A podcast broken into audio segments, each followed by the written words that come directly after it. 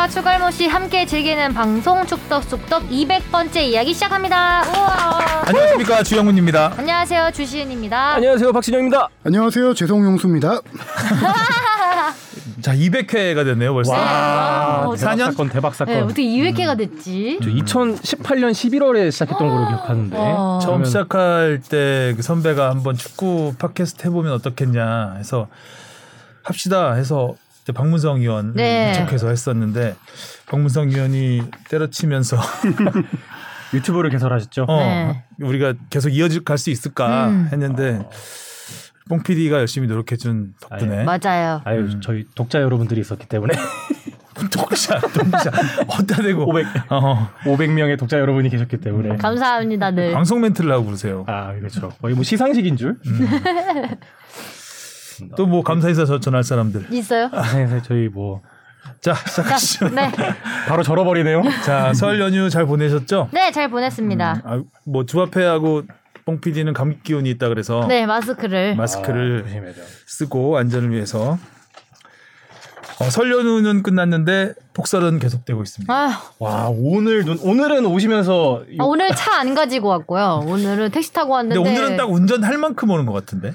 근데 운전할 만큼 없- 오는데. 예. 그러니까 아 맞아, 근데 오는 운전할 족- 수 있어요. 어, 그러니까 그렇게 춥지 않고 아, 그러니까 오는 족족 음, 그 노- 제설 작업의 여유를 좀 어, 주는 눈이라고나 아, 할까? 기분 좋- 확실히 근데 그 그래서 오다 주영민 보니까 선배가 뭐- 음. 이좀 동심이 있으신 것 같아요. 눈이 좋아요 저는. 네, 표정이 밝으시네요. 저는 아침에 눈 뜨자마자 눈 보면서 한숨부터 쉬었는데. 눈이 나빠요 근데. 아, 눈은 좋지만 눈이 어. 나빠지고. 네. 주 앞에 삐소리 날 만한 그런 없어 아니 제가? 운전을 안 해서 그런지 못 타고 왔어요. 택시 타고 왔는데 택시 30분 타고? 만에 왔어요. 음. 그래서 친구들이 다 너가 운전할 때만 막히는 것 같다. 그래서 오늘은 차를 두고 오신 분들이 많을 거예요. 응, 맞아요. 하루 종일 거- 눈 온다고 했기 때문에. 저도 안 가져왔습니다. 아니, 아침 지난주 방송을 들어보는데 주 앞에 말할 때 삐삐 소리가 한 두세 번 들리더라고요. 그게 어, 진짜 뭐 심한 욕하는 줄 알았어요. 근데 심한 욕이 아니고 멍 멍. 개죠 개. 네. 근데 그것 뽕 PD 때문에- 얘기할 때는 오케이. 그냥 나 네, 맞아. 네. 나와요. 난, 난 지켜주고 홍빈이는 안 지켜도 되니까. 이쁜 입만 네. 아니 보호해주고. 그러니까 저도 이번에 혹시 더 더글로리 보셨어요? 아, 봤죠. 봤죠. 아, 거기 대사에 너네 준이 개빡쳤어 나오길래 어, 약간 어, 뜨끔 시겁했습니다. 그러는 거 아니야 진영아. 아, 그럼 아니야. 이판 사판은 멋지다. 불교. 멋지다, 진영이. 재밌네요. 음. 자 댓글부터 가겠습니다. 네, 토끼 52님이요. 백화 본 지가 얼마 안 된 것 같은데 벌써 200화라니 예 너무 축하합니다. 스튜디오 입장부터 험한 말 하는 주하나라니 축덕수덕에선 험한 말 못하니까 유튜브에서 나쁜 말 하는 아나운서가 있다. 주하나 볼빨간 떡볶이 먹방 라이브 너무 귀엽. 골림픽 기대했는데 주하나 조금 나온다니 숨은 주하나 잘 찾아볼게요. 네이버 축덕숙덕에서 주하나 음 이거 해도 되나? 아, 주하나 멍, 멍이들. 멍이- 네, 삐득. 멍이등이겠죠 할 때마다 삐득 삐득 뽕피디님 뽕피디님의 멍빡치네요는 그대로 나오는 돈독여름 피파 다음 월드컵은 지상파 안녕 유유 설명절 잘 보내세요 라고 어차피 뭐뽕 PD는 혼나는 캐릭터니까 네. 뭘 해도 혼나거든요. 괜찮아요 음. 그죠? 그래서 할 말 다 하라고. 오히려 혼나니까 더 마음 편히 어, 더 얘기할 수 있는 거죠. 뭐라도 이렇게 이슈를 만들어야 지분이 좀 늘어나니까. 네. 진님이요. 우와 다음 축덕숙덕은 200회네요. 제작진분들과 주하나님 뽕피디님 세 분의 기자님들 모두 알차고 좋은 방송 만들어주셔서 감사합니다. 장수 팟캐스트 방송이 되길 바라겠습니다. 2분 13초부터 줄다리기가 얼마나 재밌었는지 온몸을 들썩거리면서 열변을 토하는 주하나님 귀여워. 이 댓글을 읽어주실 땐 이미 방송이 나온 뒤겠지만 본방사수하면서 숨은 시은 찾기 해볼게요. 숨은 시은 찾기가 아니라 거의 주인공 될 뻔했잖아요.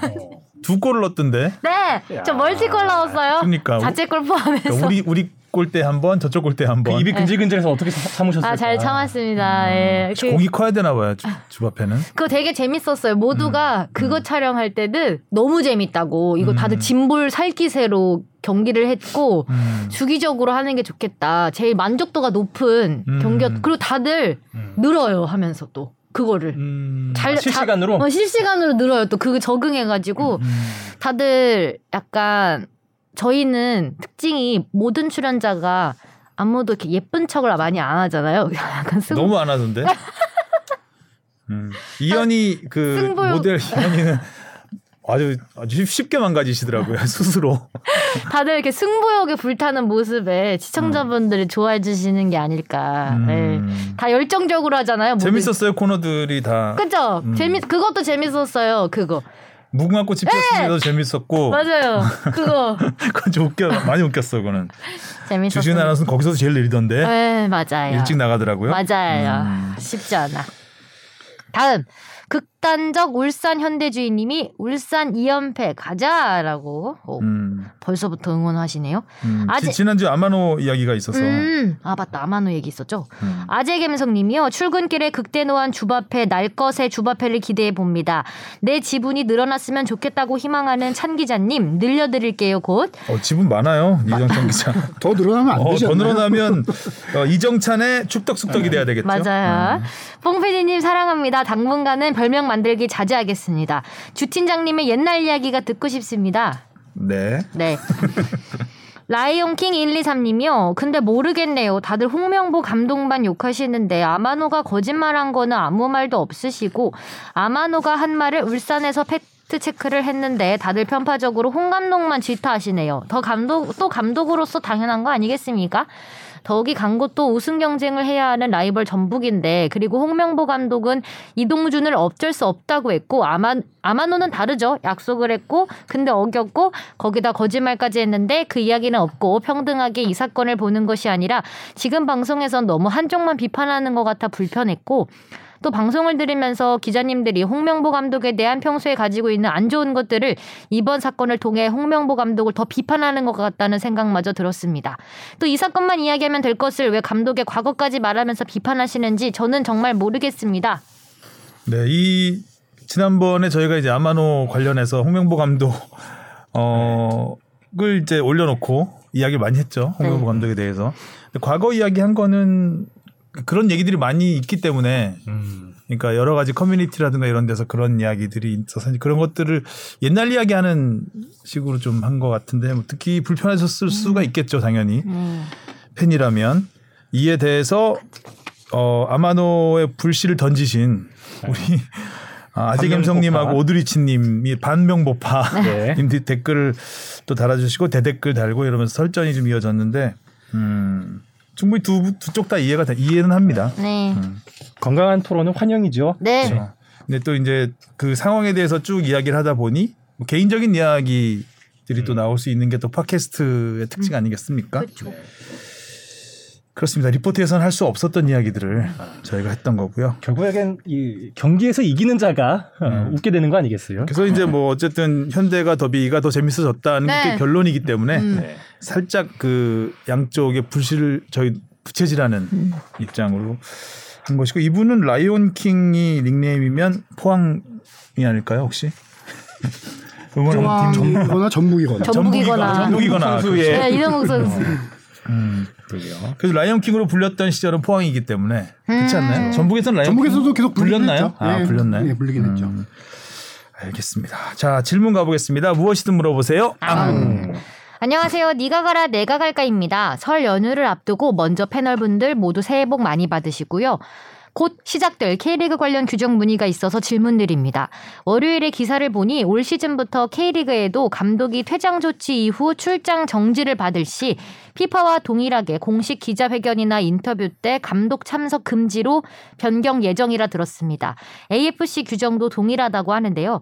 해당 안건은 요즘 추세로 봐야 하는 건가요? 아니면 EPL 등 인기 리그에도 예외 규정이 있는 건가요? 궁금하여 문의드립니다.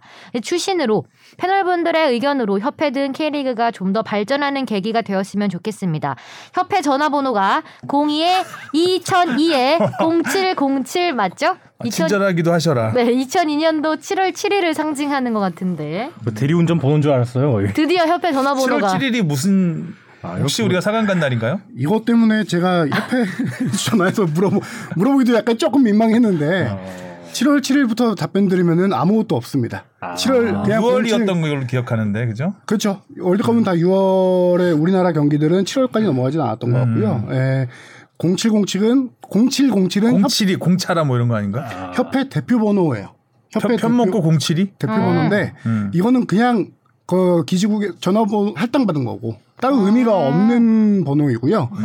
앞에 2002는 2002년을 얘기하는 건 맞아요. 근데 어. 이거를 간단하게 설명드리면은 축구협회가 2002년 월드컵을 앞두고 2001년도에 현재의 그 광화문 앞에 있는 신문로에 건물을 세운 게 2001년이에요.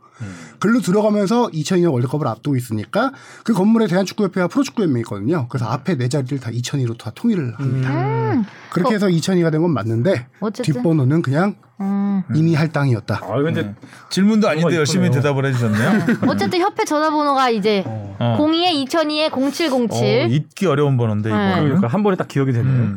그 저도 협회 전화해서 7월 7일 날 뭔 일이 있었습니까? 물어봤죠. 물어봤더니 전혀 아니라고. 회장님 생일입니까? 뭐 이런 거 있잖아. 그럴 수도 있잖아요. 칠석이죠. 네. 아 견우와 직녀가 만난 날 아 운명적인 만남. 운명적인 만남. 네. 쉽다. 그리고 저기 K리그가 이사회에서 이 안건을 통과시켜 가지고요. 뭐 지금 질문 주신 내용 그대로 맞습니다. 음. 그전 내용을 살펴보면은 뭐 출전 정지 지도자가 출전 정지 징계를 받아도 기존에는 관중석에 착석을 하고 필드 벤치에 못 앉고 그다음에 뭐 이런 것들이 다 맞아요. 근데 공식 기자회견, 플래시 인터뷰라든가 경기 전후 기자회견은 참석을 했었어요. 그 이유는 징계를 받은 지도자라고 하더라도 징계를 이유로 팬들이 궁금해하는 것들을 이제 질문을 피하거나 하는 거는 프로답지 않다 생각해서 어 기존에는 그렇게 어 기자회견에 다 참석을 시켰었는데 이번에 카타르 월드컵에서 벤투 감독의 사례가 있었잖아요. 어 그쵸. 경기 전후 기자회견 플래시 인터뷰 다 아무것도 안 하고 당연히 벤치에도 못 앉고 그런 거를 K리그 대표자 회의에 가서 다 현장에서 보고 아 이런 건 좀 우리도 도입을 하자라는 생각이 들어서 이사회에서 이렇게 결정했는데 이 전과 후 바뀐 게 뭐냐면은 어 관중석 착석하는 거는 여전히 기존과 똑같이 가능하고 필드 진입 불가능한 건 다 똑같은데 라커룸 출입이 그 전에는 가능했습니다. 아. 징계받은 감독이어도 음. 하프 타임에도 들어갔겠네요. 그렇죠. 그렇게 해서 지시가 가능했었는데 바뀐 규정에 따르면 이제 아예 못 들어가는 걸로 라커룸 자체도 경기 끝난 다음에도 끝난 다음에 들어갈 수 있습니다. 아, 하프타임 때 경기 못 전- 들어간다는 얘기죠? 벤투 감독님도 못 들어갔죠. 그 벤투 감독도 못 끝난 들어가다가 다음엔 들어갔죠. 끝난 다음에 선수들하고 포옹하고 손흥민 선수가 헤드락 걸고 같이 들어갔던 그렇죠. 경우 다 기억하시죠? 헤드락 걸고 들어가야 된다 이런 규정은 없죠. 없죠. 그런 규정은 없는데 그냥 들어가면 안 잡고. 들어가야 된다 뭐 이런 거. 그거를 축구협회에 물어봤더니 피파에 문의해서 경기 후엔 들어갈 수 있냐라고 되- 되- 된다라고 해서 들어갔던 거예요. 벤투 감독. 피파하고 이제 맞춘 거네요 규정을. 그렇죠. 어, 근데 전에 유럽 축구를 보면은 이미 도입했었던 것 같긴 하던데요. 전에 이제 콘테 감독이 퇴장당했을 때도 수석 코치가 대신 기자회견에 나서고 그랬었잖아요. 그거를 제가 이걸 좀 많이 찾아봤는데 그 콘테 감독이 이번 시즌에 챔피언스 리그에서 퇴장 징계 받았을 때 경기 전후 기자회견에 수석 코치가 나왔어요. 네네. 챔피언스 리그에서는 그게 적용이 되고 있더라고요. 근데 프리미어 리그, 잉글랜드 FA 규정을 제가 찾아봤는데 이 정확한 명시가 안 돼 있더라고요. 그래서 사례를 찾아봤는데 우리가 다 익히 알고 있는 투엘 감독과 악수 사건. 콘테 감독의 악수 사건으로 콘테 감독은 벌금형만 받고 그다음에 투엘 감독은 한 경기 출전 정지 징계를 받았어요. 네. 그 다음 경기는 아니었고 그 다음 경기 레스터 시티전에 봤더니 전후 플래시 인터뷰 투엘 감독이 다 하더라고요. 어, 그래서 이거는 로컬 룰이니까 챔피언스 리그는 그렇게 하더라도 잉글랜드 프리미어 리그는 제가 뭐 정확하게 그 사례로만 보면은 그렇게 이거를 타이트하게 규정하고 있지는 않구나 그런 생각이 들더라고요. 혹시 이런 룰은 피파가 월드컵에서 또 해야 이게 선두가 되는 것 같네요. 여기서 이제는 말할 수 있다. 어? 원래 그 감독이 퇴장 당하면 관중석에 앉, 앉게 되잖아요 다음 네. 경기에. 네. 거기서 어떠한 전자기기도 사용할 수 없잖아요. 네. 원칙적으로 원칙적으로 사용할 수 없죠. 없죠. 네. 근데 그거는 안 지켜지는 것 같더라고요. 이번에 그, 뭐- 근데 그거에 대한 징계는 따로 그러니까 우리가 그때 그 이번 월드컵에서 벤투 감독이 이걸 사용할 수 있냐 없냐 이런 거 이런 거 그때 리포트를 한번 하려고 했었는데 이게 징계받은 적이 있느냐 혹시라도 뭔가 무전기를 사용해서 무전 어떤 징계를 받게 되느냐 이런 거에 대한 궁금증이 있잖아요. 그렇죠. 근데 여태까지 징계받은 적이 없다고 하더라고요. 그러니까 공식적으로는 없대요. 음. 뭐 여기저기 알아봤는데 그래서 그런지 그 벤투 감독이 경기장 관중석에 앉아서 우리 ENG 카메라 이제 땡겨서 엄청 음. 찍었잖아요. 근데 뭔가를 벤투 감독 옆에 코치가 한 분 앉아가지고 뭔가를 계속 들 손에 뭔가를 들고 있었어. 네. 그래서 계속 뭔가 말을 해요. 이 손 손으로 가리면서 그래서 쓰지 않았나. 라는 생각이 들어요. 비트박스 한다 그랬죠. 음. 그래서 그게 되게 자세히 찍힌 그림들이 있는데 저희가 안 했죠 일부러 아. 문제가 될 것 같아서 음. 그래서 이제는 말할 수 있다. 당시에 제가 협회에 이 부분을 조금 취재를 했었는데 당연히 정자 장비를 사용했다 안 했다라는 건 얘기는 안 하죠. 확답을 음. 안 했다고 어, 하죠. 어.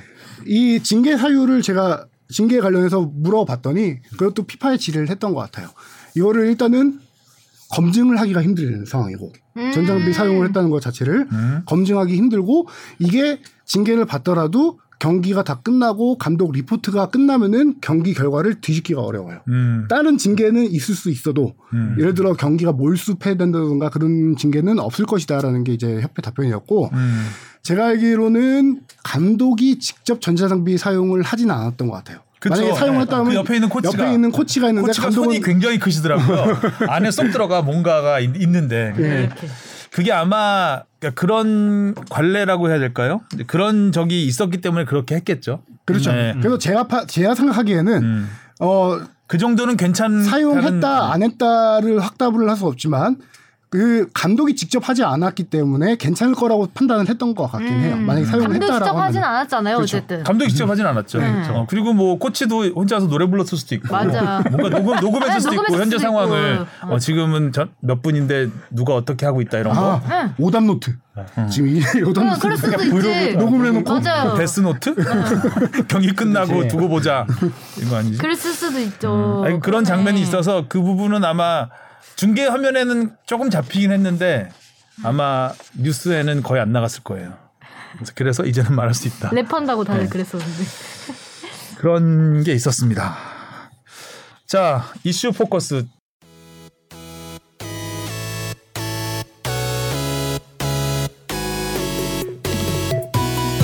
여러분은 지금 축덕 속덕을 듣고 계십니다. 잊지 말고 하트 꾹. 뭐 지난 손흥민 선수의 경기는 두 번이나 있었지만 어 일단 도움 한 개. 그렇죠. 어시스트. 예. 어 역시 아직까지는 예전에 그 부상 이전의 모습은 아닌 음. 것으로 보여지고 무엇보다 오현규 선수의 네. 깜짝 이적. 음. 야, 그렇죠. 어, 계속해서 조요 저 조규성 조규성 선수. 선수 얘기만 나오다가 어 갑자기 오- 오영규 선수가 급물살을 이렇게 타야 돼요 급물살을 음. 막 이렇게 해서 확 돼버리는 게 제대로. 서핑을 했네요. 예. 어. 자, 이 전후 사정을 조금 말씀드리면은 셀틱은 조규성 선수와 오영규 선수 둘 중에 한 명을 영입을 하고 싶어 했어요. 음. 그리고 실질적으로 조규성 선수에게 좀 더 근접했던 것도 사실이고 어떤 이적료적인 측면에서도 조규성 선수가 조금 더 앞서 있었고 했는데 조규성 선수가 어 본인 입으로 직접 밝히지 않았지만 잔류 결정을 하면서 셀틱과 이제 협상이 중단되면서 음. 급선회해서 오, 저기 오현규 오영규 선수 오규성. 글자, 글자 들어가니까 그렇죠. 음. 예, 그렇게 오영규 선수 했는데 오영규 선수에 대한 관심은 갑작스럽게 생긴 건 아니고 카타르 월드컵 이전부터 오퍼를 보내긴 했었어요. 어. 시즌 막판에 워낙 좋았으니까요. 그렇죠. 막 몰아쳤죠 그냥. 네, 그 전에 근데 이제 카타르 월드컵 전후로 바뀐 게 뭐냐면 이 선수의 몸값이 많이 달라졌죠. 음. 그 전에는 한 100만 유로 수준의 이적 첫 제안을 했던 걸로 알고 있는데 이게 이 선수가 어 카타르 월드컵 이후에 수원 구단은 절대 안 보내겠다. 이 선수 한 시즌 더 뛰고 보내고 싶다라고 이게 강하게 나오면서 어 실질적으로 거제 전지훈련까지 오영규 선수가 같이 갔어요. 근데 거기서 이병근 감독에게 셀틱에 무조건 가고 싶다. 계속 여러 차례 감독을 찾아가서 얘기하고 구단도 그렇게 해서 조금씩 마음을 열기 시작하는데 셀틱도 또 이적료를 많이 올려줬어요. 이적료 올린 수준이 구단에게 듣기로는 300만 유로, 우리 돈 40억 원이에요. 그 이전에 최초 제한보다 3배 가까이 뛴 거죠. 그리고 이 구단도 이제 이 정도의 이적료면은 대승적인 차원에서 당연히 선수의 꿈을 위해서 보내줄 수 있는 데다가 오영규 선수 같은 경우는 어 셀틱에서 받을 연봉이 수원에서 받을 연봉의 10배 가까이 됩니다. 와. 저 어린 선수가 네, 요거는 좀 부연 설명이 필요해요. 왜냐면은 10배 가까이 된다고 와. 하면은 엄청난 금액으로 생각을 할 것 같은데 제가 취하기로는 기본급이 7, 8억 정도로 알고 있습니다. 음. 엄청나네요. 그래서 그 K리그에서 금은 그렇게 못 받았네요. 그렇죠. 이제 여기서- 여기서 왜 7, 8억 정도가 10배가 된다면은 K리그에서 7천만 원 정도 받았다는 얘기잖아요. 그걸 따져보면은 오영규 선수는 메탄고 시절에 준포로 계약을 해서 저기 수원에 아. 2019년에 K리그를 뛰기 시작해요. 준포로 계약은 기본급이 1,200만 원입니다. 그리고 구단 유스 출신으로 계약을 하게 되면은 이 선수들의 연봉은 어 정해 상한선이 정해져 있어요. 처음에 3,600만 원이에요. 최고. 음. 그리고 매해 갈수록 100%밖에 못 올려요. 아. 그래서 지난 시즌에 오영규 선수의 연봉이 추정치가 최대액으로 받았다고 하더라도 3,600만 원이었어요. 올해 예상치가 7,200이었던 거죠. 그 기준으로 이제 10배 가까이 뛰었다라고 볼 수 있는 거고요. 네. 아, 이번에 오영규 선수는 그렇죠. 2019년에 준프로 계약을 하고 끝나고 나서 바로 바로 상주 군대를 갔다 왔기 때문에 음. 이 규정이 계속 적용을 받아서 올해까지도 적용을 아, 받는 알고 군대가. 해결된 친구군요. 그렇죠. 아유, 창창하네. 이 어린 나이에 군필이 해결되고 앞길이 창창 하구만. 2027년까지 5년 계약 굉장히 그렇죠. 길죠. 네, 네. 길게 계약했어요. 그렇게 보면은 미래를 더 밝게 본다는 거잖아요. 음. 지금 당장에 우리가 걱정하는 부분이 이제 겨울 시즌에 가면은 몸 안 만들어진 상태에서 네. 경쟁에서 뒤처, 뒤처 질 수 있다. 이거였는데 당장 이번 시즌보다는 그 다음을 음. 더 기약하는 5년이면 굉장히 긴 기간이죠. 네. 겨울 이적치고 더 길게 바라보. 키우겠다는 거죠. 일단 아, 셀틱에서 그렇죠. 그런 의지가 있는 거고 2009년 기성용, 2010년 차두리에 이어서 세 번째 셀틱맨이 됐습니다. 이야. 친숙한 구단이에요. 음, 우리 셀틱은 뭐 스코틀랜드에서 원탑이잖아요. 워낙 그렇죠. 음. 그 스코틀랜드에 유명한 더비가 있습니다. 세계 7대 더비, 10대 더비 정도로 꼽히는데 올드펌 더비라고 있어요. 그 셀틱과 레인저스라는 팀이 음, 그렇죠. 두 팀이 맞대결을 올드펌 더비라고 있죠. 하는데 당시 기성용 선수, 차두리 선수 뛸 때부터 되게 한국 우리 팬들에게도 익숙한 더비예요. 음. 근데 셀틱이 리그 통산 52회 우승을 차지합니다. 와. 그런데 와. 놀라운 거는 그 어, 더, 더비에서는 뒤지나? 아니요 더비에서 뒤지는 게 아니라 근데 최다 우승팀은 레인저스예요. 어? 55회. 우와. 52회, 55회를 했으니까 스코틀랜드 리그 100년 역사 넘는다고 하더라도 두 팀이 거의 다다 우승을 해먹은 거예요. 거네. 최, 번갈아가면서. 거의 셀틱 아니에요? 최근에는 10시즌 2000년 최근, 이후는 거의 셀틱. 최근 10시즌 중에 9시즌을 셀틱이 우승합니다. 그러니까요. 아. 지난 최근에는- 시즌에 우승했고 음. 그 두 아. 시즌 전에가 레인저스가 우승을 했었고요. 네. 음. 어, 난리 났네. 그리고 셀틱이 지금 아시아 선수들이 엄청 많아요. 일본 선수들이 엄청 많고요. 음. 셀틱의 최전방 공격수가 일본의 후루아시 큐코란 선수인데 지금 20경기에서 17골을 넣어서 득점 선두를 달리고 있는 선수예요. 그래서 오영규 선수가 이 선수를 당장 대체하거나 그럴 건 아니고 지금 현지 보도를 보면은 이 일본 선수의 백업을 하는 선수가 그리스 선수거든요. 이 선수가 이적 1월 이적 시장에서 딴 팀으로 갈 것 같아서 그 자리를 대체하지 않을까라고 지금 생각을 하고 있습니다. 지금 일본 선수가 셀틱에 6명. 많다. 네. 그리고 호주 선수 한 명 있고. 네, 에런 무이죠. 좀 익숙한 선수. 네. 이 선수도 호주 대표팀의 약간 에이스급 선수예요. 음, 어, 감독이 호주 출신이잖아요. 네. 포스테코 글루 감독. 또 J리그에서 감독을 했었고 그렇죠. 아시아 쪽 축구에 대해서 많이 알고 있어서 아시아 선수들을 많이 기용한다고 뽕피디가 써놨네요 여기다가 맞아요. 왜냐면 이 감독은 우리 한국 K리그. 팀과 칭찬이래. 어색하네요. K리그 팀과 아시아 챔피언스리그에서 맞대결을 많이 했기 때문에 얼굴 보면 딱 아 이 감독 딱 하는 그 얼굴 익숙한 감독입니다. 음. 자 영국 매체 데일리 레코드 이야기를 보면 오현규가 조영규 조, 조현규 오현규가 조규성보다 셀틱에 더 필요한 선수가 될 수 있다 이런 기사가 있었네요. 네, 그래서 그 이유를 댈때 감독 성향에 맞다고 했는데 이 음. 오영규 선수가 비교적 볼을 향한 도전 그리고 태클과 수비면에서 강하다라고 어, 평가를 했더라고요. 조규성보다 낫다. 네. 태클과 수비. 조규성 선수도 최전방에서 수비력, 태클 선수인데. 이런 부분은 네. 나은데 근데 뭔가 그 저는 오영규 선수의 플레이를 보면은 오 오현규 선수의 플레이를 보면 음, 웨인 루니 같다는 느낌을 받거든요. 되게 그 다부진 느낌. 그래서 그런 게 더 인상에 많이 남지 않았을까라는 음. 아, 추측을 좀 해봅니다. 카타르 월드컵에서 뛰지 못한 한을. 네, 셀틱 가서. 네, 뛰지 못한 선수만 이적을 했습니다. 그러네요. 박지수 선수도 그러고요. 네. 음. 포르투갈 리그로 갔죠. 그리고 수원 같은 경우는 지금 오현규 선수로 이적료 40억 원 정도를 벌어서 지금 수원은 최전방 공격수 자원이 이제 안병준 선수 한 명밖에 안 남아 있는 상황이에요. 외국인 선수는 다 외국인- 찼나요? 아니요. 외국인 선수 최전방 공격수를 영, 영입을 하려고 해야죠, 하고 이제. 있고요. 음. 그래서 수원이 지금, 지금 급하게 이제 최전방 공격수를 알아보고 있는데 유력한 후보가 울산에서 뛰었던 레오나르도 선수에게 큰 욕심을 지금 내고 아 레오나르도. 음, 이 선수가 울산에서 임대로 활약한 뒤에 지금 중국 산둥으로 다시 원소속팀 복귀했는데 음. 수원이 어떤 자금에 조금 여유가 생겼잖아요. 오영기 선수 이적으로 인해서. 그래서 약간 좀 더 세게 지르면은 레오나르도 선수를 품을 수 있지 않을까라고 하는데 지금 여러 나라에서 오퍼가 오고 있어서 약간 영입 경쟁이 벌어지고 있고 서울에서도 좀 군침을 흘리는 걸로 알고 있거든요. 네, 레오나르도? 선수. 네. 삼키라고 전해주십시오. 침을. 삼킬. 그리고 네. 지금 엄청 하나 올려? 변수가 김신욱 선수가 FA로 풀렸습니다. 아, 김신욱 선수. 싱가포르 신기록의 거인. 라이언 시티에서 FA로 풀려서 지금 K리그 복귀를 추진 중인데 변수는 있습니다. 변수는 다른 나라 아시아권이라든가 뭐 메이저리그 사커 이런 데서도 오퍼가 있어요. 그래서 그런 데를 계속 갈지 K리그를 복귀할지 조금 고민 중이긴 한데 K리그의 한 네 개 팀 정도가 지금 김진익 선수 영입에 관심을 보이고 있습니다. 와, 네 개 팀이나 돼요? 어디요? 물론 수원이 포함되어 있고요. 수원, 서울, 제주, 대전 이 정도가 지금 제가 알기로는 영입을 원하고 있는 상황이라서 수원 같은 경우는 레오나르도, 김신욱 거기다 한 명 또 지금 성남의 뮬리치 선수 2부 리그 선수했잖아요. 약간 수원은 이병근 감독은 지금 타깃형 공격수를 좀 원하는 스타일이어서 어, 김신욱 선수와 뮬리치 선수를 좀 이렇게 또 후보로 놓고 있는 것 같고요.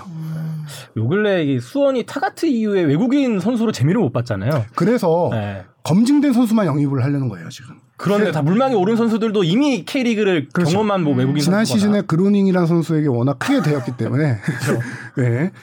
그래서 검증된 선수 위주로 영입을 하려고 하고 있습니다. 음, 박지수 선수도 이적을 어 그렇죠. 박지수 선수는 포르투갈 프로 아시 이름 이름 좀 봐야 돼요 이거 이름이 이름이 어렵더라고요. 포르티모넨스 아, 프로 이런 거 뽕피디가 좀 정리를 했어야 되는 거 아닌가요? 박지수 선수 대본에 전혀 없더라고요, 안 박지수. 선수가. 아 포르티모넨스. 네, 포르티모넨스 팀인데요. 어, 이 팀에는 2021년에 이승우 선수가 잠깐 뛰었던 팀이에요. 어. 아, 그랬었구나. 네. 포르티모넨스라는 팀인데 너무 어, 많이 훑어가지고 이승우 선수 네, 짧은 기간에. 그렇죠. 음. 그 지금 알려진 게 벤투 감독님이 어떤 가교 역할을 했다라고 있는데 어 그 이 팀 자체가 중앙 수비 수비 쪽에 지금 문제가 많아요. 최근 다섯 경기에서 1무 4패를 기록했는데 와우. 다섯 경기에서 10실점을 했습니다. 아이고. 10개, 실점 10개. 10실점? 네. 그래서 수비 보강이 필요한 상황에서 박지수 선수를 영입을 했는데 다섯 명의 영입을 공식 동시에 발표하고 기자회견을 같이 했어요. 거기서 박지수 선수가 내가 알기로는 벤투 감독님이 우리 팀 감독님에게 전화를 해줬다. 너무 감사하다라고 밝히면서 이 스토리가 알려졌는데 이 감독이 뭐 포르투갈 출신이고요. 나이 보니까 벤투 감독님보다 한 살 많은데 어차피 뭐 그 지도자 경력이든 선수 경력이든 같은 접점은 없지만 포르투갈 사람으로서 서로 다 아니까 그렇게 이 선수 괜찮은 선수다라고 좀 얘기를 해준 것 같아요. 어 근데 특이한 거 그냥 하나 소개시켜 소개하고 싶어서 갖고 온 거는 이 새로운 감독 이름이 파울루 세르지오 감독인데 full name을 보니까 파울루 세르지오 벤투 브리토 또 감독이더라고요. 벤투가 거기도 들어가. 친척 아닐까요? 벤투가 거기도 들어가네. 네. 그리고 벤투 감독님이 포르투갈 대표팀 맡기 전에 스포르팅 CP 감독을 했는데 그 후임으로 이 감독이 왔더라고요. 그래서 뭐 어떤 접점을 찾아보긴 시- 실패했지만 뭐 그런 뭐 인연이 있는 감독이 아닐까 싶어서 감독님이 뭐 좋은 말을 해줬겠고 어 박지수 선수 같은 경우는 지난해 12월 달에 지난달에 이제 상무에서 전역을 한 다음에 새 팀을 알아보고 있었는데 오퍼가 엄청 많았어요. 특히 중국에서 중국 우한이란 팀이 엄청난 금액을 제시하면서 오퍼를 넣었었고 뭐 메이저리그 사커 뭐 중동팀 여러 오퍼가 있었는데 박지우 선수가 지금 나이가 그래도 좀 있어요. 94년생 29인데 유럽 진출이 꿈이었는데 그런 다른 팀들보다는 유럽 빅리그 진출하기 전에 전초 기지로 포르투갈이 괜찮겠다 생각해서 박지우 선수가 선택을 한 겁니다. 이 팀으로. 그래서 계약 기간도 길게 갖지 않았어요. 1년 6개월 정도 계약 기간을 오, 해서 짧다. 그 기간에 자기가 보여주고 유럽 빅리그로 진출할 수 있는 그런 기회를 만든 다음에 뭐 실패하면 다시 K리그로 돌아오겠지만요. 그렇게 해서 박지수 선수가 여러 팀 중에서 선택한 케이스입니다. 박지수의 원소속 팀이 어디였죠? 광저우 헝다였습니다. 광저우 헝다에서. 그러니까 그럼 다시 돌아가야 되나요, 글로? 아니요. 그, 그, 거기서는 끝났나요, 계약이? 그 상황 설명드리면은 광저우 헝다에서 뛰다가 상무 입대하기 전에 6개월 전에는 K리그. 소속이어서 네. 수원 FC의 임대로 왔죠. 임대로 왔죠. 근데 광저우 헝다가 거의 사실상 파산으로 그 팀이 거의 아. 없는 상태죠. 아. 광저우 헝다라는 이름도 광저우 헝다라는 그룹이 빠지면서 FC로 바뀌었고요. 팀은 있어요, 있기는. 팀, 어, 팀이 혹시 거기 직원으로 들어가야 되는 거 아니야, 가면?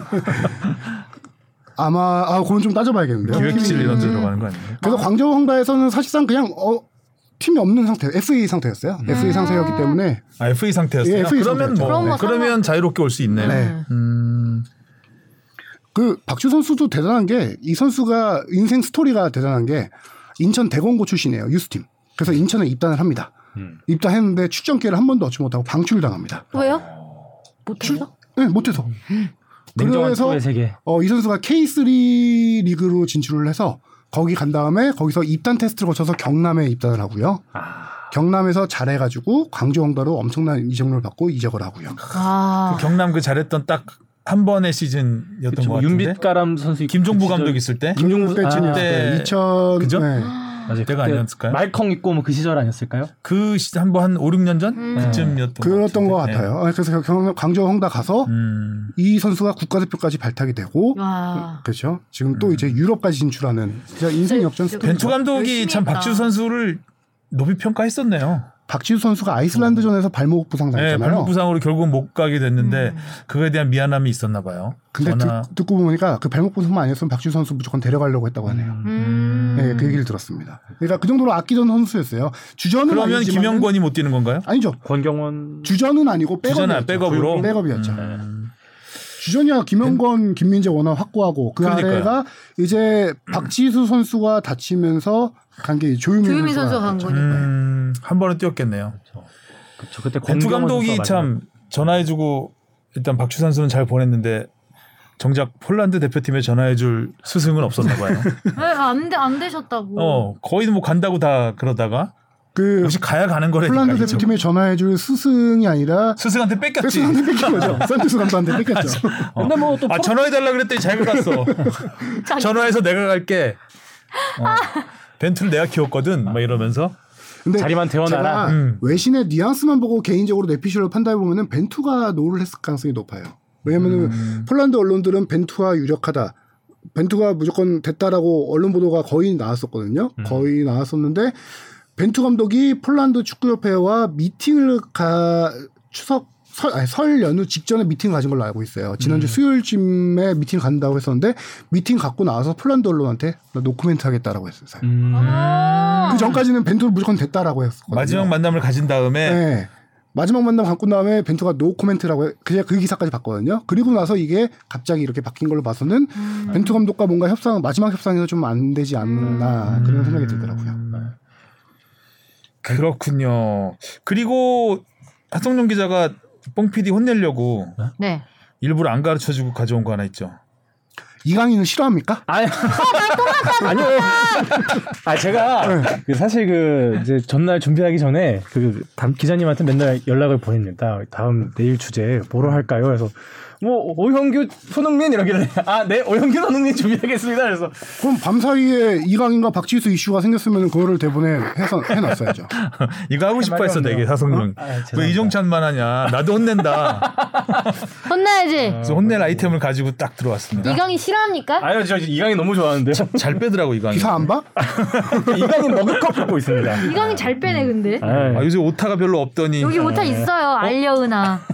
아 있었어요? 네. 오타면 쌍시옷도 빼먹고. 200회 기념 오타였습니다. 아 호- 셀틱에서 지금까지 일한 선수들도 유심히 관찰했던 것으로 알려은아. 알렸으나 해도도 말이 안 되네. 알려줬으나. 알려줬으나 젖이 안 돼. 빠졌네. 에, 알려줬으나 이강인도 빼먹고 맞춤법도 빼먹고. 음, 역시 집 앞에 태클에 걸렸어. 네. 이강인 선수는 지금 뭐 SNS 어, 소속팀 언팔로우에서 되게 좀 화제가 되고 있죠. 소속팀과의 맞아. 불화가 있는 게 아니냐. 음, 불만이 있는 거겠죠 이강인이 음. 불화 그렇죠. 이강인의 불만으로 봐야 되는데 구단에선 잡으려고 하는 거고 네. 안 보내려고 하는 거고 이강인은 나가고 싶어. 왜 안 보내주냐 하는 거 음. 불만 그렇죠. 하면서 이제 불화로 이어지겠죠 그러다 보면 네. 그래서 이강인 선수가 이제 unfollow 구단 SNS를 자기 SNS에 unfollow를 한 거예요. 네. 그래서 그 원인을 이제 쓰는 기사들이 스페인 언론에서 어젯밤부터 나오기 시작했는데 이강인이 이렇게 구단에 불만을 드러낸 거는 구단이 이강인에 대한 이적 제의를 전혀 듣지도 않고 있다. 음. 단칼에 거절하고 있다. 이것 때문인데 구단 마요르카 같은 경우는 이강인은 이번 겨울 이적 시장에 절대 보내지 않겠다라는 입장이에요. 여름에는 보낼 수 있다. 그래서 여름 이적 제안을 지금 들을 수는 있는데 지금 당장 니네가 원하는 건 듣지 않겠다라는 거예요. 그래서 스페인 언론에서 그 팀들이 지금 나오고 있는데 어 잉글랜드 프리미어 리그의 브라이튼, 그다음에 애스턴 빌라, 그다음에 이전부터 나왔던 뉴캐슬 이 정도 있고요. 뭐 네덜란드 페예노르트는 예전에 나왔던 팀이고 지금 최근에 새로 업데이트돼서 나온 게 라리가의 아틀레티코 마드리드. 오. 그렇죠. 그래서 아틀레티코 마드리드까지 하면서. 음. 이강인 선수는 기본적으로 스페인 잔류를 원하는 선수거든요. 음. 자기가 어렸을 때부터 계속 커왔던 무대이기 때문에 엉덩이 들썩거릴만 하다. 아틀레티코 마드리드면 선수가 흔들릴만 하죠. 네. 네. 음. 근데 단칼에 이적 제안을 구단에서 안 받아들이고 있기 때문에 아니 좀 어떻게 협상의 여지라도 좀 만들기 위해서 이런 방법을 쓴 게 아니냐라는 건데 이강인 선수가 갈 수 있는 방법은 딱 하나예요 현재 상황에선 buyout을 그 팀에서 제시하는 거거든요. 음. 이강인 선수의 buyout은 지금 1,700만 유로에서 2천만 유로 사이로 알려져 있습니다. 한 230에서 250억 정도 사이인데 일단은 현재 나온 보도로 의하면은 브라이튼이라든가 이런 팀들은 1,000만 유로 정도까지 이적료를 제시를 하고 있다. 그래서 음. 지금 이적 시장이 1월 31일까지거든요. 유럽 리그 주요 리그들이요. 음, 그래서 그 사이에 이제 일주일도 안 남은 거 사이에 어떻게든 반전의 계기를 마련하기 위해서 이강인 선수도 어떤 어떻게, 어떻게 말하면 소심하지만 불만을 그렇게 드러낸 게 아닌가라는 생각이 들더라고요. SNS unfollow 귀엽네요. 지금 마요르카 사정이 어, 이강인 선수와 무리키가 둘이 그냥 완전 팀을 이끌어가고 있어요. 음. 그렇죠. 리그 10위거든요. 근데 지금 강등권 걱정보다는 이 팀은 지금 유럽 파 유로파 진출 6위까지 컨퍼런스 컨퍼런스 거기라도 나가고 싶어. 그. 위에까지는 좀 바라보고 있는 팀이기 아. 때문에 현재 전력의 절반 가까이 차지하는 그러니까 마요르카 치킨 마요로 치면 마요 정도 되는 거예요 이강인 선수가 지금 그렇죠. 죄송합니다. 치킨 마요를 안 먹어봐가지고. 아, 치킨 무리키가 마요 중요하죠. 치킨 마요 중에 이강인이 무리 마요고. 무리키가 르카든 거죠. 네. 아, 우리키가 치킨 정도 되겠죠. 네. 마요네즈인가요, 마요가 거기서? 네. 치킨 마요네즈? 네. 네. 네. 산으로 가네요. 불필요한 애드립이었네요. 음, 너도 혼나고 싶니? 네, 그런 옛날 상황 얘기 해야 되겠다. 요즘 얘기하니까 못 따라가겠네. 네. 그래서 자, 치킨 마요 찾아봐야지. 끝나 먹어봐야죠. 맛있어요. 제가 좋아합니다. 네. 전 마요네즈를 별로 안 좋아해요, 참고로. 아, 맛있는데. 치킨 마요에서 마요네즈 빠지면 고지혈증이 안 좋습니다, 네. 마요네즈. 아, 그래요? 네. 저 자, 고절증 산으로 가고 있습니다, 지금. 그래서 이강인 선수는 소심한 반항을 한 거다. 그렇죠. 그렇게 지금 불만을 드러낸 거죠 구단에 확실하게. 예. 물론 그거는 겉으로 드러난 거고 속으로 뭐 안에서 구단 내부에서는 뭐 어떤 뭐 커뮤니케이션이 오갔을 수는 있겠죠 당연히. 근데 이제 뭐 4일밖에 안 남았는데 사실상 물 건너갔다고 네, 봐야 물 되겠죠. 예. 그렇다면은 이강인 선수 입장에서는 이제 남아서 컨퍼런스 리그 이끌고 나가겠다. 아틀레티코 간다. 가자. 소심한 반항이라서 안 넣은 건가요? 음.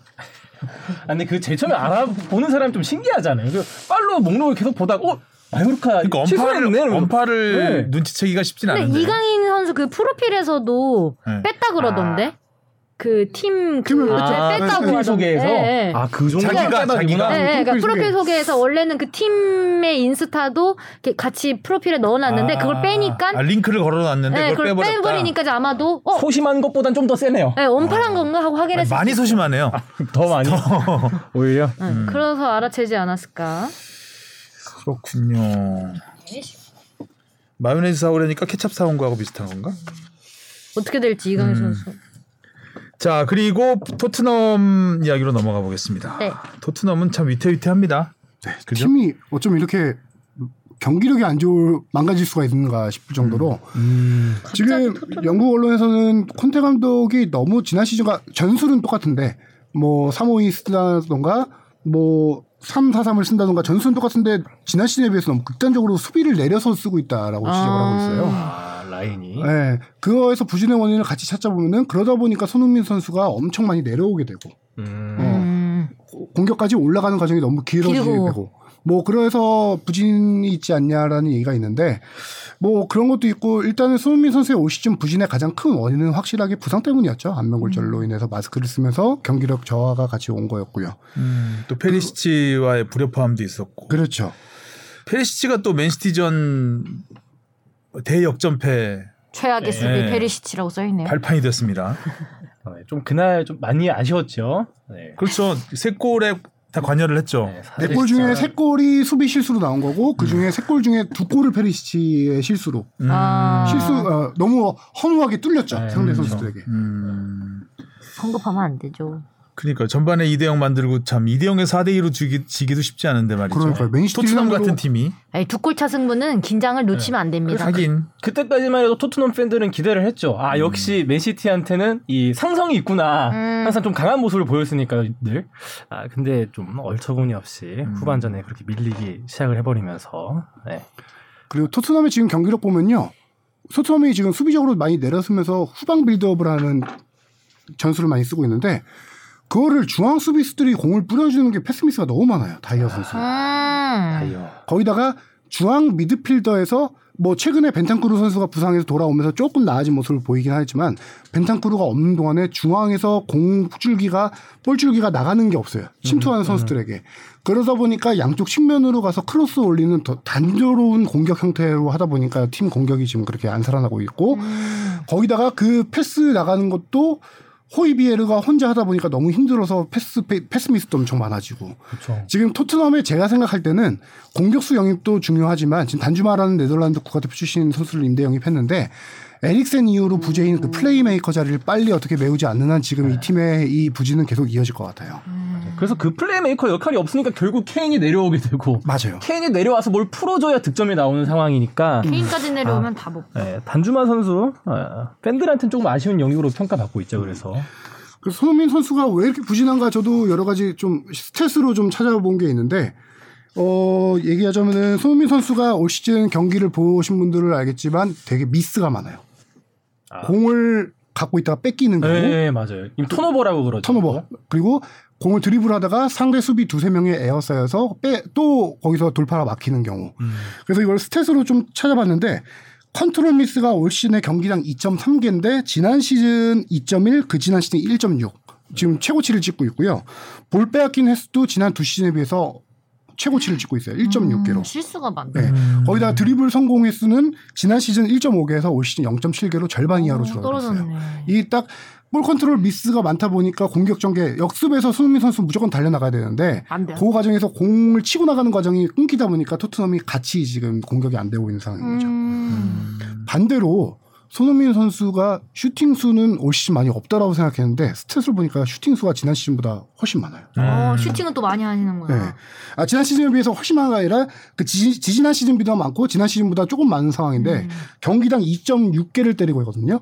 근데 지금 4골이잖아요. 이 선수의 슈팅 정확도가 많이 떨어졌다라고 이제 음. 스탯으로 볼 수가 있는 거죠. 원래 슛, 슛을 많이 날리는 스타일은 아닌데. 아닌데. 그죠? 어, 슛을 많이 날리지 않지만 어려운 곳에서 슛을 잘 넣는 그렇죠. 정확도가 높은 스타일인데 네. 이번 시즌은 슛은 많이 때리고 있지만 정확도가 떨어지고 있다. 그렇죠. 저도 최근에 그래서 찾아봤는데 그 슈팅 그 순위 보니까 좀 놀랐어요. 그 프리미어 리그 내에서 지금 슈팅을 가장 많이 기록한 선수로 여섯 번째 어. 기록이? 있더라고요. 예. 음, 홀란, 케인, 뭐 미트로비치, 살라, 누네스 다음에 손흥민이던데 어, 과거에 그 진짜 순도 높은 골 결정력을 보여줬다면 요새는 그 모습이 좀 사라져서 예, 아쉬운 감이 있죠. 그 순도 높다는 걸 골 기대값으로 우리가 많이 표현을 했었잖아요. 손흥민 선수가 토트넘 이적 후 첫 시즌 빼고는 골 기대값보다 항상 더 많은 골을 음. 넣었었어요. 지난 시즌 23골 넣었을 때도 골 기대값보다 7골인가 더 넣었던 거거든요. 올 시즌 그 입단 첫 해 이후로 처음으로 골 기대값에 못 미치는 골을 넣고 있어요. 음. 기대값은 몇 골이에요? 4.9 4 잠시만요. 낮네요 기대값도.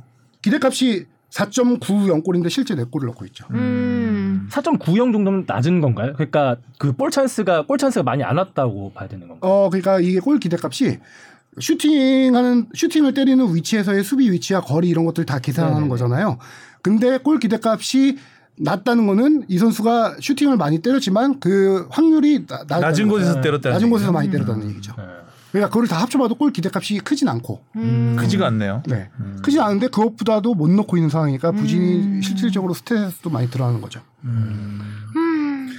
해리케인 인터뷰를 보면 살짝 그 콘테 감독의 전술에 문제가 살짝 있는 것 같이 얘기를 했던데 그러니까 손흥민과 합작골이 왜 이렇게 안 나오느냐에 대한 질문에 상대의 집중 견제와 팀의 스타일의 변화 때문이다. 네, 팀의 스타일의 변화 때문.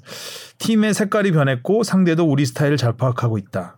그렇죠. 색깔이 어떻게 변했다고 얘기는 하지는 않았는데 그러니까 굳이 감독의 전술을 대놓고 어떻게 얘기할 수는 없지만 우리의 색깔은 지- 어, 지난해보다 변했고 그 변화된 색깔을 상대가 잘 파악하고 있기 때문에 음. 우리가 잘 어, 합작골이 음, 잘 나오지 안다. 않고 있다라는 거니까 뭔가 그 손흥민의 부진 이유보다는 감독의 전술에 음, 대한 개인적인 이유가 더 크다라는 얘기가 아닐까요? 사실 뭐 진짜 손흥민 선수가 자년, 아, 지난 시즌 득점왕을 했기 때문에 그 부진이 더 눈여겨 보이는 거지, 음. 더커 보이는 거지.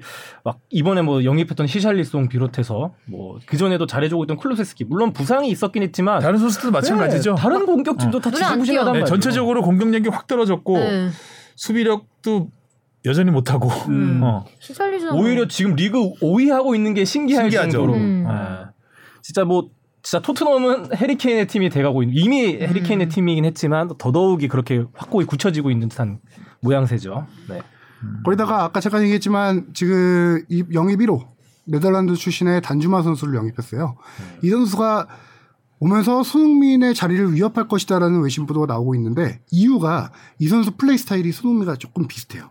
약간 돌파, 스피드, 그다음에 양발을 쓰는 선수거든요. 거기다가 주된 포지션은 왼쪽 측면 공격인데 중앙 공격까지 같이를 해요. 같이 하다 보니까 손흥민과 완전 겹치는 케이스죠. 중앙지향적인 왼쪽 윙어 이런. 네, 그러다 보니까 지금 현지에서도 손흥민의 부진에 의해서 이 선수가 손흥민이 이 선수에게 초반에 좀 밀릴 수도 있다 이런 전망이 좀 나오고 있더라고요. 저는 좀 손흥민 선수한테도 개인적인 터닝 포인트가 한번 있었으면 좋겠어요. 지난번에도 이 선발 출전 기회를 한번 못 잡은 경기에서 오히려 교체 출전해서 해트트릭을 했잖아요. 레스터 시티죠. 네, 뭐 굳이 막 폼이 안 좋고 뭔가 개인적으로 쫓, 쫓기고 있을 때도 오히려 선발 출전을 하면은 어, 심리적으로 더, 더 이렇게 악영향을 끼칠 수 있을 것 같아서 오히려 몇 경기 정도는 후보로 딱 나오는 게 어, 다시 한번 뭔가 이런 걸 반환점으로 좀 삼을 수 있지 않을까 네, 그런 생각. 그렇죠. 손흥민을 계속 어떻게 보면 혹사시키고 있는 부분도 네. 손흥민이 반전을 꾀하기가 더 어려운 상황으로 계속 만들어가고 있는데 글쎄요. 콘테 감독의 전술이 변할 것 같진 않고 네. 그죠?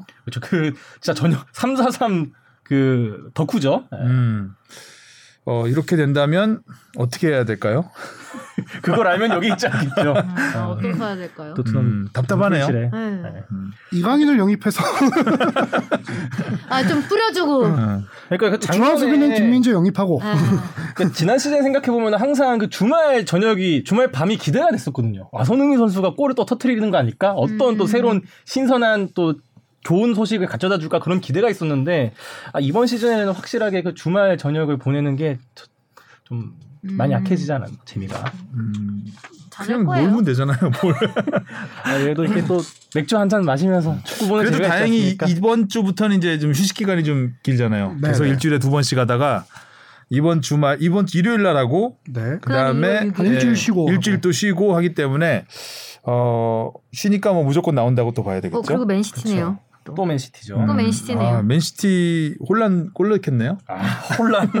홀라는 야 정말 괴물이야. 지난 시즌 손흥민의 득점왕 골수를 넘어섰죠 음. 이미. 그러니까 맨시티 같은 팀에 있으니까 더더욱 네. 그렇죠. 과르디올라 감독도 그렇게 얘기하더라고요. 홀란 홀란의 주변에는 월드 클래스들이 다 포진하고 있기 때문에 홀란이 공을 잡고 세 번 이상 드- 치고 가는 경우는 거의 없다. 딱 그 세 번 안에 슈팅이 만들어질 수 있게 만들어준다는 거죠. 그렇죠. 그러니까 그런 팀에 있으니 뭐 맨시티 경기 보면 홀란이 그렇게 밑으로 안 내려오잖아요. 네. 홀란이 이렇게 볼을 많이 잡질 않아요. 네. 슈팅도 많이 하지 않아요. 경기당 볼터치 거의 20몇 회밖에 안 네, 돼요. 안 하는데 이제 완벽한 기회를 만들어 준다는 거죠. 아, 효율적이다. 그렇죠. 근데 이제 그러니까 홀란- 체력도 아끼고 정확도 뭐 높아지고. 후반 한 10분 20분 되면 교체돼서 나갔다가 음. 어, 그, 아, 어, 다 풀타임 뛸 필요가 없는 거죠. 진짜 근데 이 선- 해트트릭하고 후반 교체된다는 거 진짜 이 선수 대단한 게 그 장신의 스피드도 프리미어리그 톱 클래스급이에요. 음. 어, 최근에 엄청 엄청 뛰나? 제가 그 선수 지금 이름을 까먹었는데 첼시로 영입된 우크라이나 선수 있잖아요. 진 챙 아닌데 아니 첼시로 영입해서 지금 첫 경기 뛰자마자 센세이셔널을 일으킨 우크라이나 선수가 있는데 음. 이 선수가 그 경기에서 올 시즌 프리미어리그 스프린트 최고 속도를 기록했어요. 36.6km 정도 됐던 것 같은데 빠르다. 그러면서 올 시즌 top 5를 했는데 혼란이 2등인가 3등이에요. 우와. 빠르죠, 혼란. 네. 진짜 빠르다. 많이 안 뛰기 때문에 빠른 거죠, 어떻게 보면. 음. 무디리크? 딱 무드리크, 무드리크. 음, 딱 뛰는 그 포인트에만 힘줘서 딱 딱 뛰니까. 예, 전력 질주해 버리는 거니까. 에너지도 빵빵하고. 네, 홀란도 토트넘 같은 팀 와봐요. 이선 내려와서 연계해줘야 되고. 아, 딱 중앙 수비수 하면 되겠네. 그 기회. 아 그러네. 아, 중앙 수비수하고 엄청 뛰어가서 시즌 많이 하고. 어, 홀란드 11명 넣는 게 낫겠다. 음, 혼란스럽겠네요, 진짜. 네. 음. 자, 손흥민은 또 근데 뭐 그 태클로 경고받은 거 네. 음, 발등 밟은 거 네. 그거는 고의성은 전혀 없었잖아요. 저도 봤을 때 그 주변에 너무 웅- 웅성웅성 모였기 때문에 그거에 대한 비판이 계속된다고요? 아, 현지에서 이제 이거는 레드 카드 게임이 아니느냐 음. 고의성이 좀 느껴졌다면서 특히 뭐 토트넘 감독 출신의 해설가죠 팀 셔우드가 어. 강하게 좀 비판을 하면서 이게 도마 위에 오르고 있긴 한데 어, 이게 아무래도 손흥민 선수의 경기력이 좀 안 따라오다 보니까 이런 외적인 비난도 음. 함께 오지 않는 건가 싶습니다. 음. 그러네. 그게 그 상황만 보면은 그 선수의 다리를 밟은 행위는 분명히 뭐 카드감은 맞아요. 뭐 경고 진짜 그 심판 성향에 따라서 레드 카드도 줄 수 있는 상황이었는데 경기 전 상황을 보면은 손흥민 선수가 역습을 전개한 상황이었어요. 그렇죠. 역습을 전개하고 세 명에 둘러싸여서 음. 그 순간 공을 뺏기자마자 발을 갖다 댄 거였는데 음. 제가 볼 때는 그 볼에 대한 challenge였어요. 상대 선수에 대한 challenge가 그럼요. 그, 네. 그걸 고의성이 있다고 보긴 어렵지 않나? 그걸 의도하고 음. 그런 전후 사정을 다 빼고 그냥 단순한 수비 과정에서 했었으면은 음. 볼에 대한 챌린지가 아니라 상대 선수의 위해를 입힌 행위로 퇴장당할 수도 있었는데 그 전후 맹, 상황을 좀 봐야 될 것 같아요 오늘. 자, 아무튼 손흥민 선수. 힘을 냈으면 좋겠고요. 네 황희찬 선수 이야기는 없나요? 황희찬 선수도 싫어하나요? 희찬이 형 사실 보여준 게좀 너무 없습니다. 그렇죠. 음. 그래도 그 경기에서 홀란만 보였죠. 홀란과 인사하는 모습이 보였죠. 아, 끝나고. 혼란과 친분, 네. 친분 과시. 그 짤 이름이 그렇게 올라오더라고요. 그 디카프리오와 여진구라고 아, 두 그러면 홀란이 디카프리오예요? 그렇죠. 그렇죠. 그 닮았나? 여심 남심을 흔드는 그 두 선수의 어, two shot. 흔들어요? 흔들려요? 어, 좀 흔들리던데요. 황희찬 선수 화보 찍은 거 보니까 진짜 멋있던데. 부딪히면 흔들리겠죠. 아, 그렇긴 그치. 했죠. 네. 음. 황희찬 선수도 월- 어쨌든 로페테기 감독 밑에서 여섯 경기 연속 선발 출전했죠. 네. 음. 어, 일단 뭐 기본적인 기회는 많이 주어지고 있다고 보니 보이는데 하긴 뭐 맨시티가 워낙 그렇죠. 네. 셌기 때문에 전반에 슈팅 하나도 없었잖아요. 그리고 그 경기에서 자체가. 전 인상 남았던 게 전반 초중반쯤이었나요? 볼 점유율 나왔는데 92대 8 기록하더라고요. 아, 네, 너무한 거 아니야? 그럼 뭐볼 점유율 나올 수 있어요? 그리고 심지어 뭐 황희찬 선수 교체 아웃됐을 때도 이선에 있던 세 명을 동시에 다 빼버렸었죠. 다 바꿨죠. 후반 네. 시작하면서 그래서 뭐 이게 황희찬 거의 다른 팀을 만들었죠. 네. 어, 전반과. 또 확실히 이번에 또 울버햄튼이 겨울 이적 시장에서 많이 보강하면서 이선 뎁스가 확실히 넓어지긴 했는데 그래도 황희찬 선수가 충분히 자기 경쟁력을 펼칠 수 있을 거라 믿어 의심치 않습니다. 음. 어제 골대 골 그, 아니, 뽕피디가 써놓은 게 별로 없어가지고 골대녀 얘기 좀 해야 되겠네. 골대녀 얘기요? 어제 골대녀 결승 봤어요? 네. 아, 그거 보면서 탑골이 어떤 팀입니까? 탑골 저희 동기예요. 동기뿐만 아니라 탑골이는 아나콘다나였잖아요 옛날에. 아유, 처음 동- 시작할 때는. 동기였는데 야, 동기인데 근데 어떻게 극과 극의 결말. 결승전을 그렇게 발라드림이 될 수가 있죠? 장난 아니죠. 네, 그 김- 조직력이 중요해요. 아, 다 늘었더라고 선수들이. 네. 채리나 선수도 처음 할 때 막 진짜 음. 거의 공도 제대로 못 만지고 이랬던 선수인데 훈련을 정말 열심히 하고요. 쥐가 날 그때는. 정도로 뛰고 말이죠. 아, 좋아요. 골도 다 멋있고 김보경 선수는 어, 너무 매력적인 것 음. 같아요. 그래서 김보경 선수가 어제 보다가 뭐한 직업이 뭐지 하고 가수, 찾아봤는데 가수. 더라고요 근데 네. 노- 가수로는 제가 몰랐는데 어, 찾아보니까 옛날에 슈퍼스타 K 맞아요. 네, 거기 그때부터 오디션 프로그램. 나름 나름 이렇게 네. 그 스토리도 좀 있고 굉장히 힘든 길을 걸어온 가수더라고요. 그래서 앞으로 노래도 많이 좋아하려고요. 골때녀. 네. 네. 혼자라고 생각하지 말기라는 맞아요. 그 노래가 있죠. 굉장히 유명한 곡이 있죠. 네. 네. 어, 골때녀에서 사실 어떻게 보면 챌린지 리그에서도 버거웠던 팀인데 저희랑 있었을 때 챌린지 리그에서 전승하고 그 슈퍼리그 올라간 거였거든요. 지금 전승으로 우승하지 않았나요? 네, 전승으로 전승 우승했죠. 우승했을 거예요 네. 이번에. 진짜 대박이에요. 음, 거기 그러니까 칠 7승 할 동안 우리 1승 그야말로 언더독의 반란의 스토리를 제대로 보여준 게 아닌가. 뭐 모든 면에서 뒤, 거, 그러니까 상대적인 뭐 객관적인 전력으로 전적으로 봐도 그렇고 하드웨어로 봐도 그렇고 음, 굉장히 어쨌든 다윗과 골리앗의 싸움이라고 생각을 했었는데 어 뭐 그냥 장난 아니죠. 골리앗을 그냥 작사를 내놓는 맞아요. 음. 부럽다. 아, 골대녀를 안 본 두 사람은 좀 동공지진만. 아 네. 그렇구나. 아니, 골대녀 왜 안 보는 거야 골대녀. 월화수 내내 골대녀만 했는데. 아니 원고를 좀 풍성하게 해오든가. 아유. 황희찬도 빼고 이강인도 빼고 박지수 선수도 40분 빼고. 만에 끝낼 뻔했어 지금. 아, 그 정도요? 아, 죄송합니다. 혼내세요 빨리 선배님. 골대녀 대본에 그 아, 그래야 되겠네요. 어, 골대녀 요약. 대본을 갖고 와 아예 골대녀 대본을. 그러면 이제 끝났으니까 다, 다음 주부터 또 새 시즌이 시작되나요? 네, 그런 걸로 알고 있어요. 거기는 더 못 나가는 거고. 네, 아, 저희는 아나콘다는. 이제 없죠. 음, 그 새로운 팀이 어디 들어온다 그랬더라? 유튜버 팀. 아 유튜버 팀이 들어온다 그랬죠. 어. 음. 아무튼 골대녀는 계속해서 새로운 이야기들을 만들어 가면서 SBS의 간판 예능 프로그램으로 성장하고 있습니다. 점점 장수로 가고 있어요. 아니 골림픽이 또 너무 잘 돼가지고. 예. 골림픽 잘 됐죠. 네, 너무 잘 돼가지고 재밌었어요. 추석 때도 하지 않을까. 근데 발목 다쳤는데 축구 해도 된대요? 아, 어, 그러니까 원래 그 골림픽 할 때도 달리기 하지 말라 했는데 음. 제가 월결결에 달렸어요. 그 음. 조대진 감독님 위로 올라가서 뛰라 해가지고 근데 뛰니까 뛰어는 지는데 다음 날 되니까 복숭아뼈가 붙더라고요. 아하. 그러니까 이게 병원에 가서 물어봤더니 뭐 할 수는 있대요. 달릴 수도 있고 하는데 그냥 아프면 된대요. 근데 그게 그냥 계속 반복이라고. 예. 그러면은 어려 어렵네. 예, 축구는 근데 모르겠어요. 아직 축구공을 안 차봤는데 음.